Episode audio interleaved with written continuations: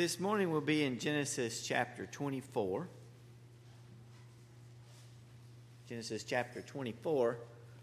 I'm going to talk about the story we have here a wife for Isaac.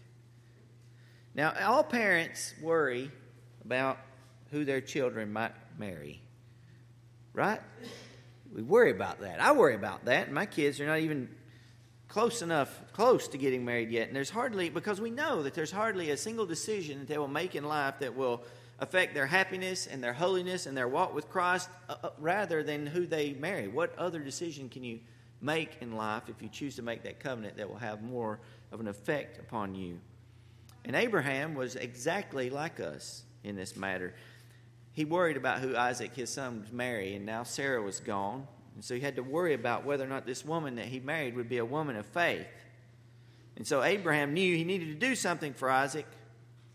And so the story here is about Abraham's faithfulness, his worry about Isaac marrying in the faith, but also about the faithfulness of a servant. So this is not just a love story, this is a tale of faithfulness and trust in the Lord. So I'll begin reading in chapter 24, verse 1. I'm not going to read the entire chapter here, some of it will summarize, but I'll read Abraham's concern. Now, Abraham was old, well advanced in years, and the Lord had blessed Abraham in all things. And Abraham said to his servant, the oldest of his household, who had charge of all that he had, Put your hand under my thigh, that I may make you swear by the Lord, the God of heaven and the God of earth, that you will not take a wife for my son from the daughters of the Canaanites among whom I dwell, but will go to my country, country and to my kindred and take a wife for my son Isaac. And the servant said to him, Perhaps a woman may not be willing to follow me to this land. Must I then take your son back to the land from which you came? And Abraham said to him, See to it you do not take my son back there. The Lord, the God of heaven, who took me from my father's house and from the land of my kindred, and who spoke to me and swore to me, To your offspring I will give this land. He will send his angel before you. And you shall take a wife for my son there. But if the woman is not willing to follow you, then you'll be free from this oath of mine. Only you must not take my son back there. So the servant put his hand under the thigh of Abraham his master and swore to him concerning the matter. Then the servant took ten of his master's camels and departed, taking all sorts of choice gifts from his master. And he rose and went to Mesopotamia to the city of Nahor. And they made the camels kneel down outside the city by the well of water at the time of evening, the time when the women go out to draw water. And he said, O Lord, God of my master Abraham, Please grant me success today and show steadfast love to my master Abraham. Behold, I am standing by the spring of water, and the daughters of the men of the city are coming out to draw water. Let the young woman to whom I shall say, Please let your water down, uh, your jar down, that I may drink. And who shall say, Drink, and I will water your camels? Let her be the one whom you've appointed for your servant Isaac. By this I shall know you have shown steadfast love to my master. Before he had finished speaking, behold, Rebekah who was born to Bethuel, the son of Milcah, the wife of Nahor, Abraham's brother, came out with her water jar on her shoulder. All right, let's begin to talk about what we see here in this text and how this might apply to us this morning. The first worry that Abraham has in this passage is the worry that Abraham that Isaac will marry outside of the faith. That is Abraham's biggest concern for his son Isaac. The only concern he has bigger than that is that Isaac not go back to their home in order to get a wife. That this is the land that God has promised to them. However, he has not found in the land of Canaan a people who worship God the way that they do, the trust that they have. So he wants for Isaac to have a wife who shares his faith. And parents, we do not have the luxury of arranging marriages for our kids anymore. There, that, that, those days are past here. And I can't even imagine what would happen in our culture if you tried. In fact, if you try, that will probably be the last person that your son or daughter wind up marrying. But it should be a concern to you, and I'm sure to, that it is, whether you're children or you are someone who is looking for a spouse, that your child or that you marry within the faith. And there are biblical and practical reasons for this. One, the scripture warns us and this is what was on the heart of Abraham do not be unequally yoked with unbelievers. For what partnership has righteousness with lawlessness? Or what fellowship has light with darkness? What accord has Christ with Belial? Or what portion does a believer share with an unbeliever? That's 2 Corinthians 6 14 through 15. What it means to be unequally yoked is that if you're plowing a field and you've got one really strong ox yoked to a much weaker ox, you might wind up plowing in circles. You want to plow a straight row. You need two animals that are of the same strength and temperament so that you can plow a straight line. And so when Paul says you don't want to be unequally yoked, if you yoke a believer with an unbeliever, what happens is their marriage can wind up going in circles because they don't share the same morality. They don't share the same foundation of faith. They don't share the same love of Christ. They won't understand things the same way. And it will be a constant source of friction within that marriage. That is why Paul warns us to not be unequally yoked with unbelievers. This is not just a matter of yoking in marriage, this applies to all things. If you go into business with someone who does not share your faith, you're going to wind up being cross a lot on how to do business and the morality of it. They may not see fair play the same way you see it, they may not mind bending and breaking the rules the way that you would mind doing such things. You must be aware of being unequally yoked with unbelievers. Paul warns us not to do that. It will be a constant source of friction in our life. And if the most important decision, perhaps, that you make in your life is marrying someone, in fact, when you get married, you actually don't know how important that decision is. that doesn't become evident until a little later down the road. Now, I wonder if any of you who are married to people who love the Lord ever have trouble getting to church on Sunday morning. I'm talking about people who are married to folks who are believers. I did not hear any confessions, but I know that you do have trouble because I see you come in late. Sometimes you come in late, even when the two of you are together in the sense that you want to come and you know that you ought to be in church. It's still sometimes hard to get here. It is one of the miracles of God that we can all get our kids to school and work on time, but we cannot get our kids and our wives to church on time. I'm not saying this to convict you. I'm trying to say that, well, if you get convicted, that's fine. But if I'm trying to say this because it's a madhouse at your house on Sunday morning. I know a pastor of a local church who sometimes just gets upset and leaves and goes to church because nobody wants to get up and get ready. I promised Chris Johnson I wouldn't tell on him like that, but you know, it's part of our confession time together to talk about it. Yeah, it's, it's tough, even when you're a believer, to do this. If you have someone who doesn't even want to go, imagine how difficult it becomes then.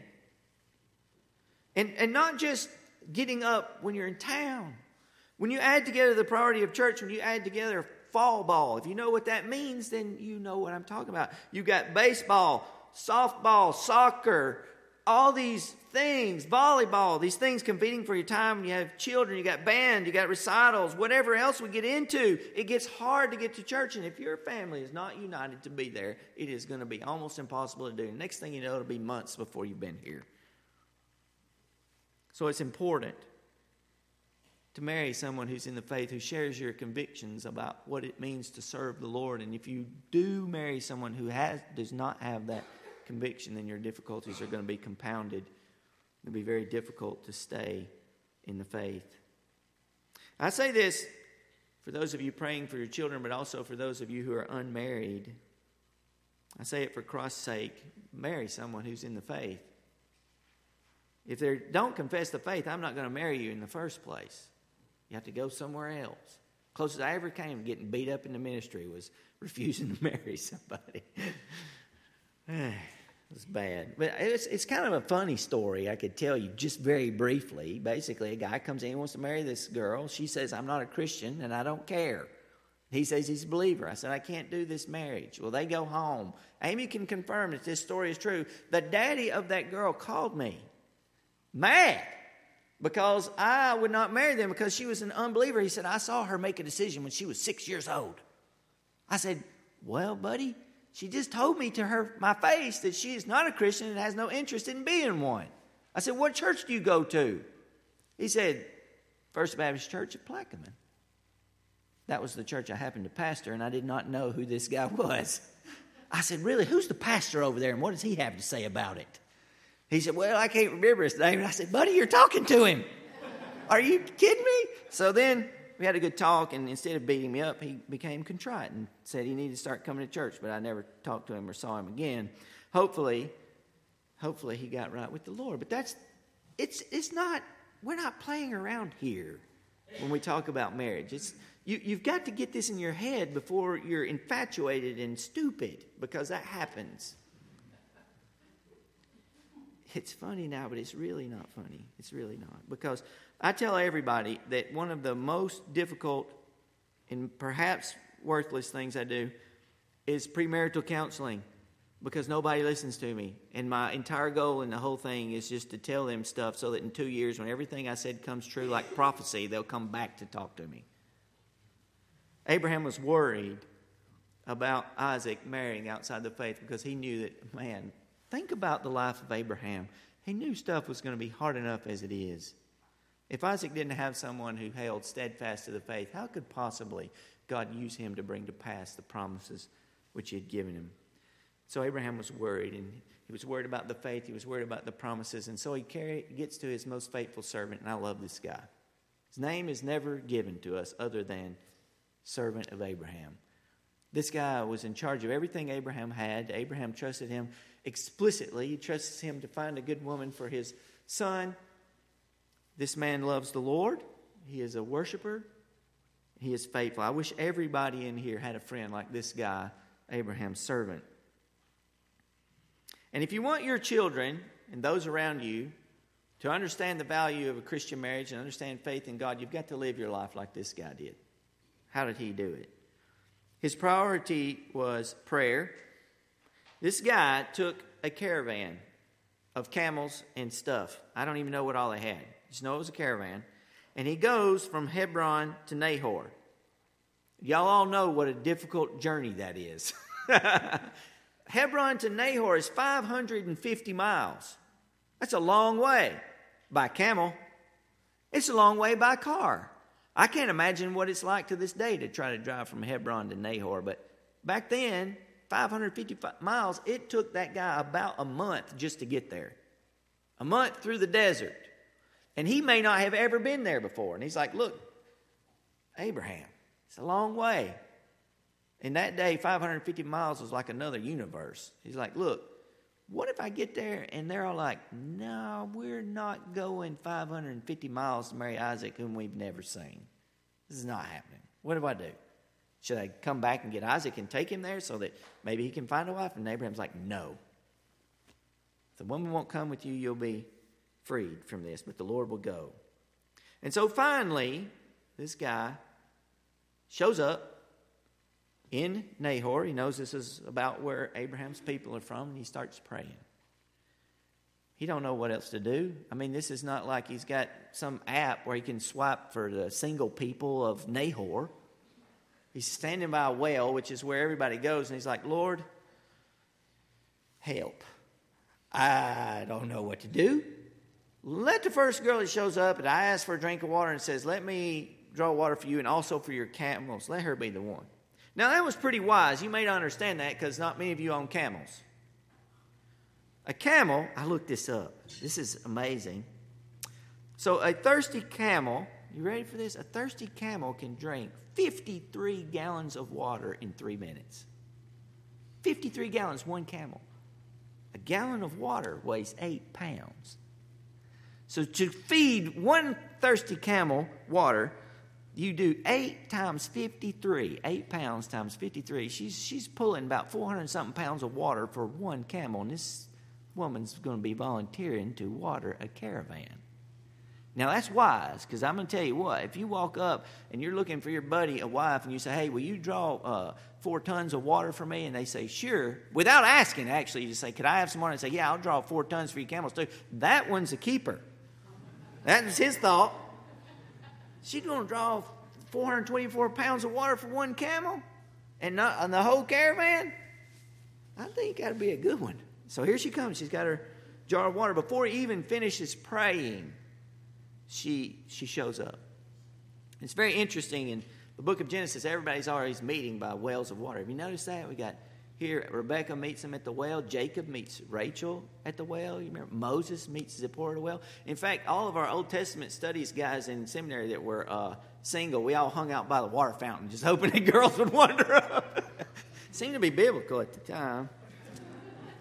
Anyway, I don't know why. This is like where everybody gathers up and meets. It's the Tinder of whatever BC this is. Yeah, so this woman shows up as an answer to his prayer. And we need to learn from this guy's faithfulness. Not only is the first thing that he does when he gets there, he prays. Lord, help me be successful in this. Lord, help Abraham. You've promised him all these things from the promised land, but if you don't deliver him a, a wife right here, we are in big trouble. And before he even finishes, this girl walks in and he goes, Okay, I'm going to ask her. And she says, Oh, sure, I'll water you and I'll draw water for all your camels. And he's like, Yes. Oh, he's excited. And then, so she draws the water for him. I'm just summarizing, so I have to read you all of 24. She draws that, and he gives her gifts of gold. He gives her an earring. He gives her a nose ring. It was a big deal back in those days. So gives her a bunch of stuff, and he's like, Who's your, who's your family? And this is really exciting. He goes, Oh, well, I'm this, the son of Nahor. And he's like, that's my master's brother. This is great. Take me immediately to your house. Can we stay there? And she's like, Yes, you can stay there. And we've got room for the camels and everything. So off he goes, and this is a second moment of faithfulness. He comes in, and we'll learn later as we go through Genesis, her brother Laban. It says here specifically in the text, when he saw the gold that Abraham's servant had given her, he was like, Yeah, tell him to come on in. Laban is excited about stuff. And he wanting to wine and dine this guy. He says, Come in, wash your feet, have a seat. You got lots of gold, a big caravan. This is great. We're going to take care of everything. What does the guy say? You probably remember from reading ahead, so you'll be ready for the sermon today.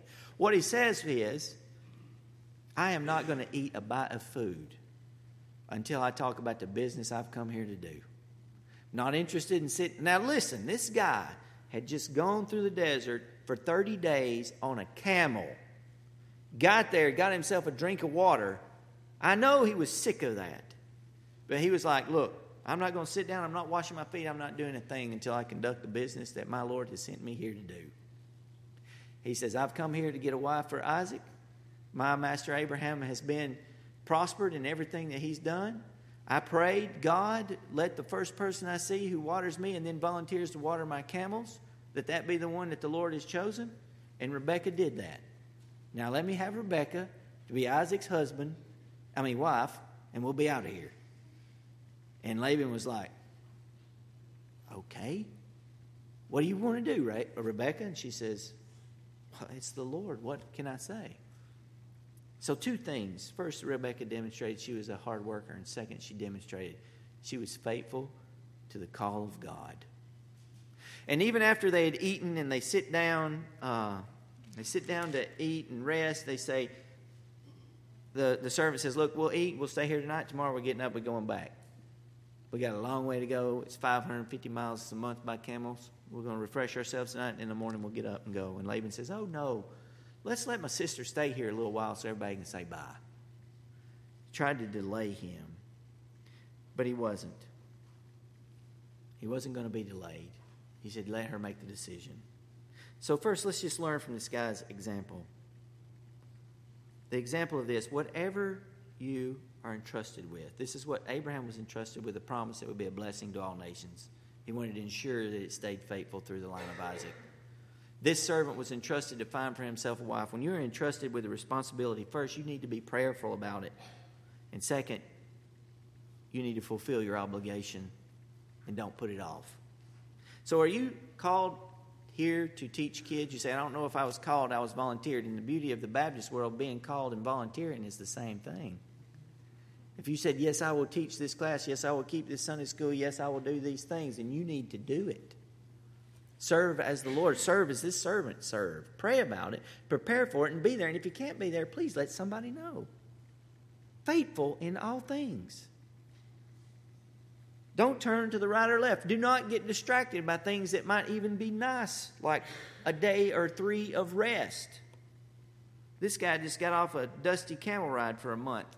We are not asking anyone to do that at this time, although there may be opportunities in the future. Whatever your job is, whether it's here or outside the church, pray about it and do that job. You got a ministry here in the church, pray about it and do it. You got a job, pray about it and do your job. Stick to the task, be focused. Make sure your employer gets their money's worth. That's what this servant did. Put effort into your ministry and your job. Do it seriously so people can see the difference between someone who walks in the light and someone who walks in the darkness. And by the way, if we want our children now, since we can't arrange their marriages, to marry inside the faith and make your home such a place of faith where that is the only place they would want to marry anyway, work on it. One way to have a happy marriage modeled before your children is to say, I'm sorry, I'm wrong a lot. That's not how the world works. Humility and love, tenderness, kindness, long suffering, patience. This is how we model for our children. And as she's going to go, they give her a prophetic blessing. It's all the way down in chapter 24, verse 60. And they blessed Rebekah and said to her, Our sister, may you become thousands of ten thousands, and may your offspring possess the gates of those who hate him. This word here, offspring, is the exact same word we've been following throughout the rest of Genesis. Whenever the Lord told to Eve and to Satan that her seed will crush your head and you will bruise his heel. This is the same word. Offspring it's translated here. It's the same word seed. Some translations in Genesis 3:15 say offspring. What they may not be aware of here that we are aware of now is that they're talking about Jesus. As Sarah was going to be the mother of the child of promise, so now Rebekah will be the mother of the child of promise. The promise is passing from Abraham to Isaac. The promise is passing from Sarah to Rebekah. The blessing for Rebekah is that her offspring might become thousands of ten thousands. What is the promise that Abraham himself has received? That his children would be more numerous than the stars of the sky and more numerous than the sands on the seashore. And here we see that prophecy emphasized once again that Rebekah's children will become thousands of ten thousands. Because, listen to this it's not just Abraham's promise. He's become one flesh with Sarah, and therefore it is her promise. He has become the father of many. She has become the princess of nations. Isaac will be the inheritor of the promise also that his offspring will be like the stars of the sky and the sands of the sea, but also that Rebekah's children will become thousands of ten thousands. And this is why the marriage union was so important. Isn't this why when the Bible says that we're not supposed to divorce is because that God is looking for godly offspring? This is what he was looking for with Rebekah and Sarah as well a faithful home that would bring forth for the world blessings. Ultimately, this would result in the blessing of the Messiah, who it says here, may your offspring, may your seed possess the gate of those who hate him. We know that ultimately in Jesus that he will assault the gate of those who hate him and that he will not be denied. In fact, Jesus said that the gates of hell would not prevail against us. And as I remind people over and over and over again, we always talk about being attacked by the devil. I'm under attack by the devil. That's not the biblical way. We're supposed to attack the devil. Gates are defensive structures. And when the Bible says that the gates of hell will not prevail against us, that means that we're after hell. It's not after us. And that the gates of hell will not prevail against us. We are going against the kingdom of Satan to break down strongholds and to pull them down stone by stone. For what reason? That people might be rescued.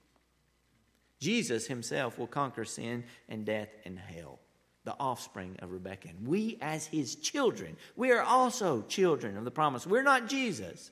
But we are children of the promise. We are to be salt and light to the world. We are to be a blessing to the nations. We are to be those who are descendants of Abraham, Isaac, and Jacob, of Sarah and Rebekah and Rachel and Leah. This is our family. And this is our call. And these promises are for us. And we are supposed to live by faith like they did. Jesus, you may think, wow, look, Abraham was a long time ago. Look at all the stuff that he could do. What can we do now here? The world's going to end any day now, right? Who knows? Jesus said the last will be first.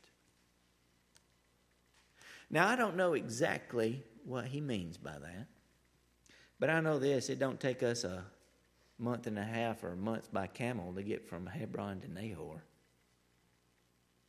You can fire off something on social media and be heard halfway around the world in two seconds. Your conduct and your life and how you behave will not only affect your local community now, but others around the world. I just read recently, as recently as yesterday, one missionary, one missionary in Uganda had a racist diatribe inside a hotel room, and now every single missionary who goes to Uganda is going to have to deal with that because everybody in the world saw it on Twitter. You either can be a great blessing today or you can be a great hindrance to the gospel in such a way that Abraham never imagined.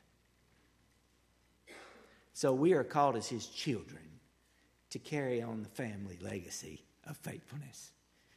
This is the call.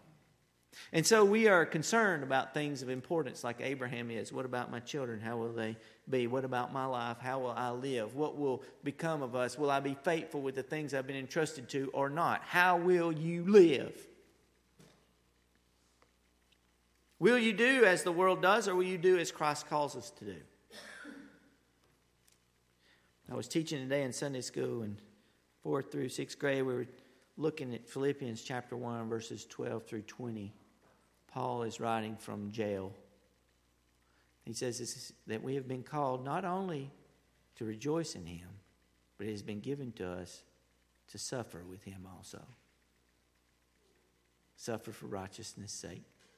Work for Christ's sake. It is easy to hear the call to love one another as Christ has loved us, and then it's altogether a different thing to actually put that love into practice. It means sacrifice of your time, it means living by faith, it means forgiving. It's easy to talk about forgiving too, isn't it? Have you ever actually had to forgive somebody? How hard was that?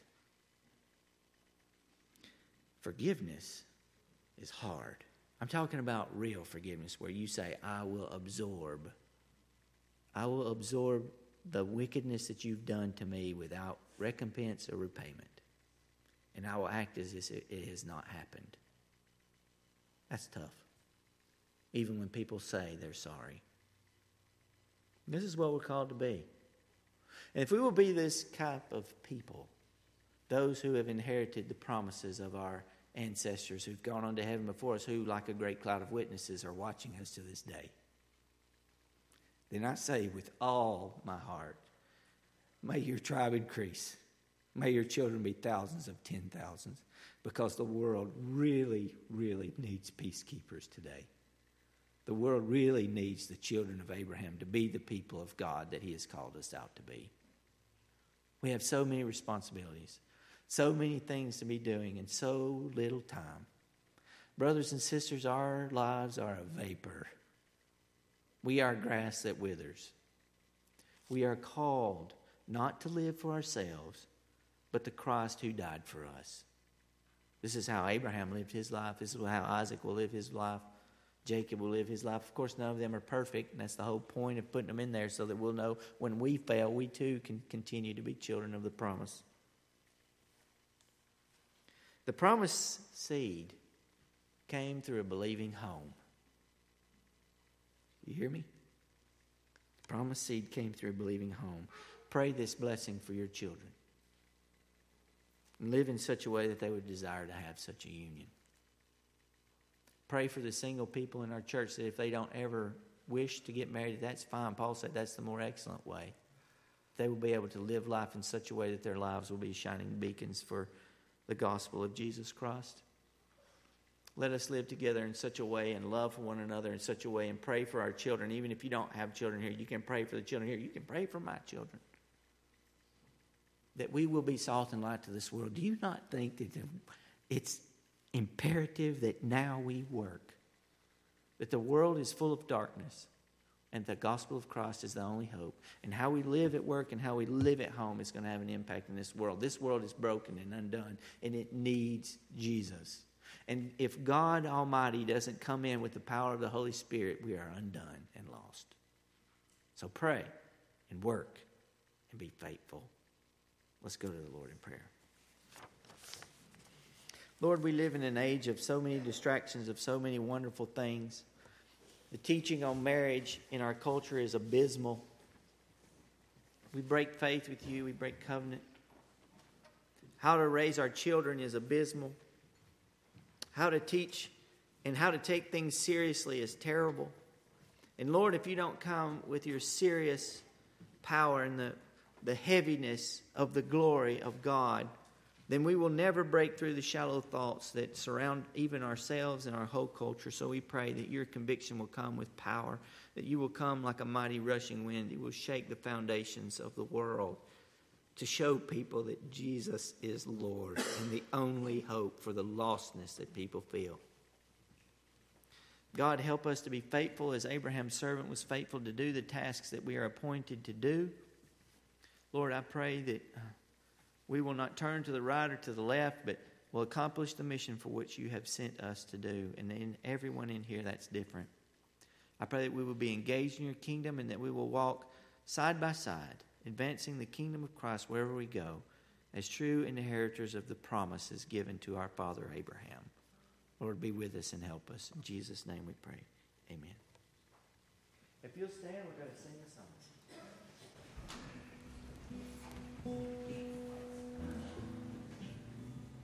If you do not know Christ this morning, call out to him and he will save you. If you do know Christ and you still need saving, call out to him and he will do it. As we sing, this is our opportunity to think about the things which we have heard.